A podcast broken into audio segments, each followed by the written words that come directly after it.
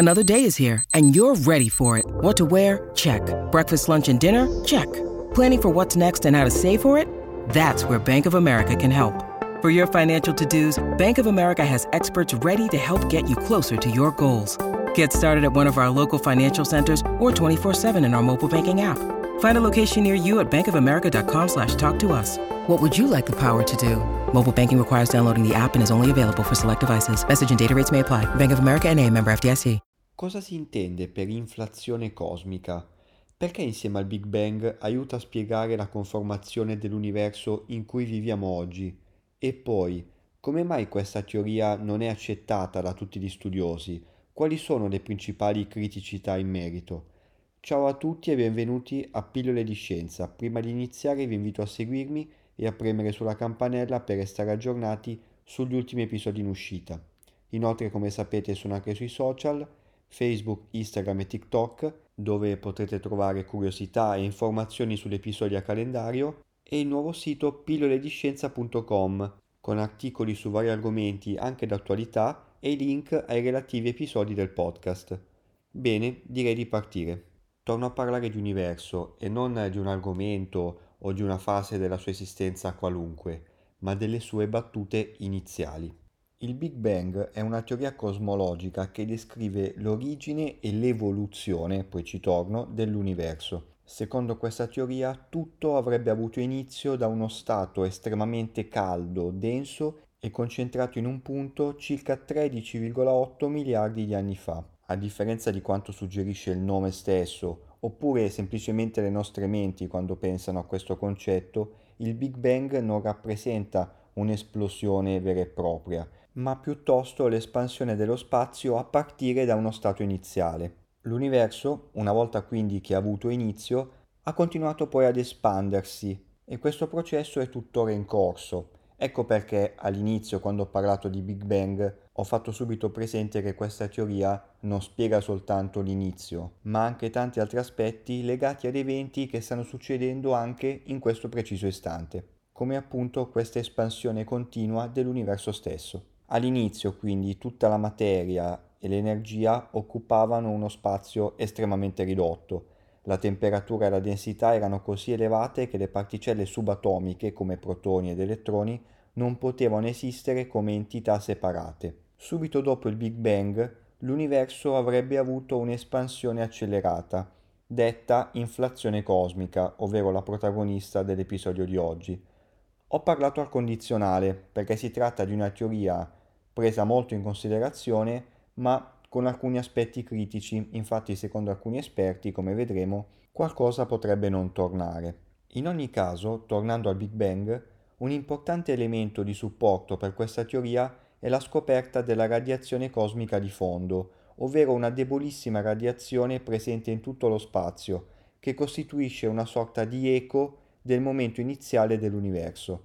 Approfondiamo un attimo questo concetto. Questa radiazione ha avuto origine da un periodo dell'universo noto come epoca della ricombinazione, avvenuto circa 380.000 anni dopo il Big Bang. Una volta che l'universo si è raffreddato a sufficienza, diciamo, gli elettroni e i protoni si sono potuti combinare per formare atomi neutri, consentendo quindi ai fotoni di propagarsi liberamente, dando vita di fatto a questa radiazione elettromagnetica che attualmente si presenta principalmente come radiazione a microonde. Inoltre, altro aspetto molto interessante, la radiazione cosmica di fondo è uniforme e isotropa, ovvero è sostanzialmente la stessa in tutte le direzioni. Per quanto riguarda la sua scoperta, questa è attribuita ad Arno Penzias e Robert Wilson, che nel 1965, mentre lavoravano con un radiotelescopio a microonde proprio, rilevarono questa radiazione, all'inizio ovviamente misteriosa. Dopo successive analisi condotte anche da altri studiosi, divenne chiara l'incredibile scoperta effettuata. Il fatto che questa radiazione sia uniforme e uguale in tutte le direzioni pone una pietra importante per confermare la teoria del Big Bang, secondo la quale all'inizio tutto era concentrato in un punto estremamente caldo, denso, ma anche omogeneo. Ma non solo, tutto questo è anche compatibile con la teoria dell'inflazione cosmica, questa espansione molto rapida, uguale in tutte le direzioni, non mette in crisi questa uniformità. Però, come sempre, le cose non sono così semplici. Certo, il livello di uniformità è altissimo, ma la perfezione è un'altra cosa. Infatti, anche con le misurazioni più recenti a disposizione, sono apprezzabili ad esempio piccole variazioni di temperatura, dette anisotropie. Queste sono molto importanti perché forniscono informazioni sulla struttura primordiale dell'universo, da cui si sono sviluppate le attuali strutture cosmiche come galassie e ammassi di galassie. Ma non solo. Queste anomalie, per così dire, giocano a favore dei detrattori della teoria dell'inflazione cosmica. Ci torno tra poco. Detto questo, veniamo a noi. Inflazione cosmica, innanzitutto, di cosa si tratta? Questa teoria propone che nei primissimi istanti dell'universo, entro circa un periodo compreso tra 10 alla meno 36 e 10 alla meno 32 secondi dopo il Big Bang, quindi veramente pochissimo, ci fu un'espansione accelerata dell'universo appena formatosi. Questo presunto processo permette di dare una spiegazione ad alcune questioni spinose, come la natura uniforme della radiazione cosmica di fondo vista prima, ma anche l'uniformità dell'universo constatata tramite le osservazioni dirette che ormai facciamo sempre con maggior precisione e frequenza. Insomma, il punto caldo, denso e uniforme da cui tutto è partito da solo non è sufficiente a spiegare questa incredibile uniformità. Serviva un altro pezzetto. L'inflazione cosmica è al momento di gran lunga la teoria più accreditata per colmare questo gap. Per capire meglio l'inflazione cosmica può essere utile un esempio. Immaginate di gonfiare un palloncino molto velocemente. Inizialmente la sua superficie è molto piccola, ma durante l'espansione accelerata diventa più grande espandendosi in modo rapido in tutte le direzioni. Ok, benissimo, ma cos'è successo dopo? Terminata questa fase di inflazione, l'universo ha continuato ad espandersi normalmente, per così dire, ad una velocità comunque elevatissima, ma neanche lontanamente paragonabile a quella dell'inflazione. Durante questa fase più tranquilla, per così dire, si sarebbero formati atomi, stelle e poi galassie e strutture cosmiche. Torna quasi tutto con questa teoria, però manca una sua osservazione diretta e poi ci sono alcuni aspetti ancora da chiarire. Vediamo i principali. Alcuni esperti dubbiosi su questa teoria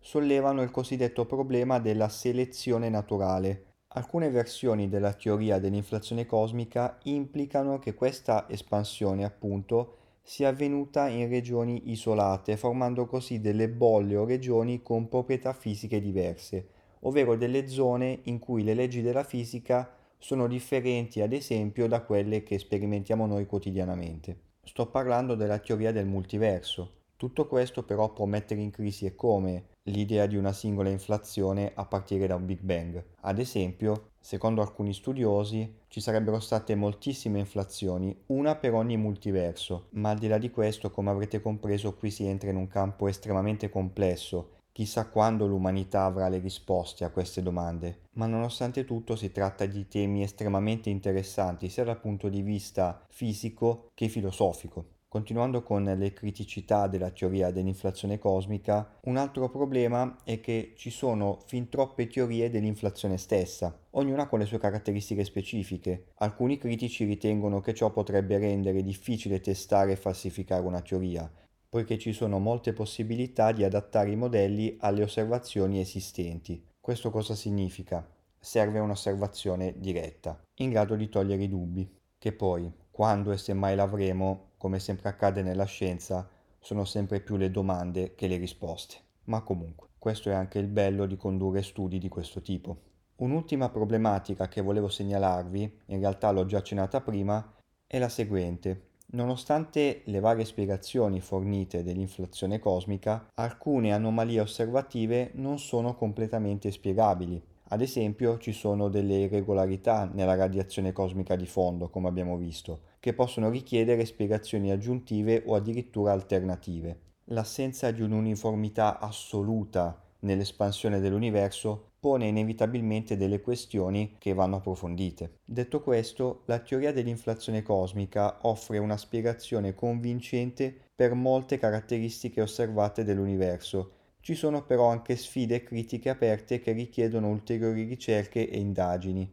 La mancanza di conferme dirette e la complessità delle varianti della teoria sono tra i motivi principali per cui alcuni esperti esprimono delle riserve a riguardo.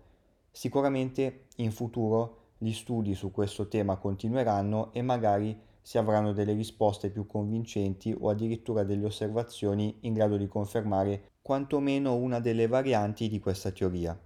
In ognuno di questi casi si tratterebbe di un risultato straordinario dal punto di vista scientifico. Bene, anche questo episodio di Pillole di Scienza termina qui e vi aspetto come sempre numerosi per il prossimo. Ciao e a presto!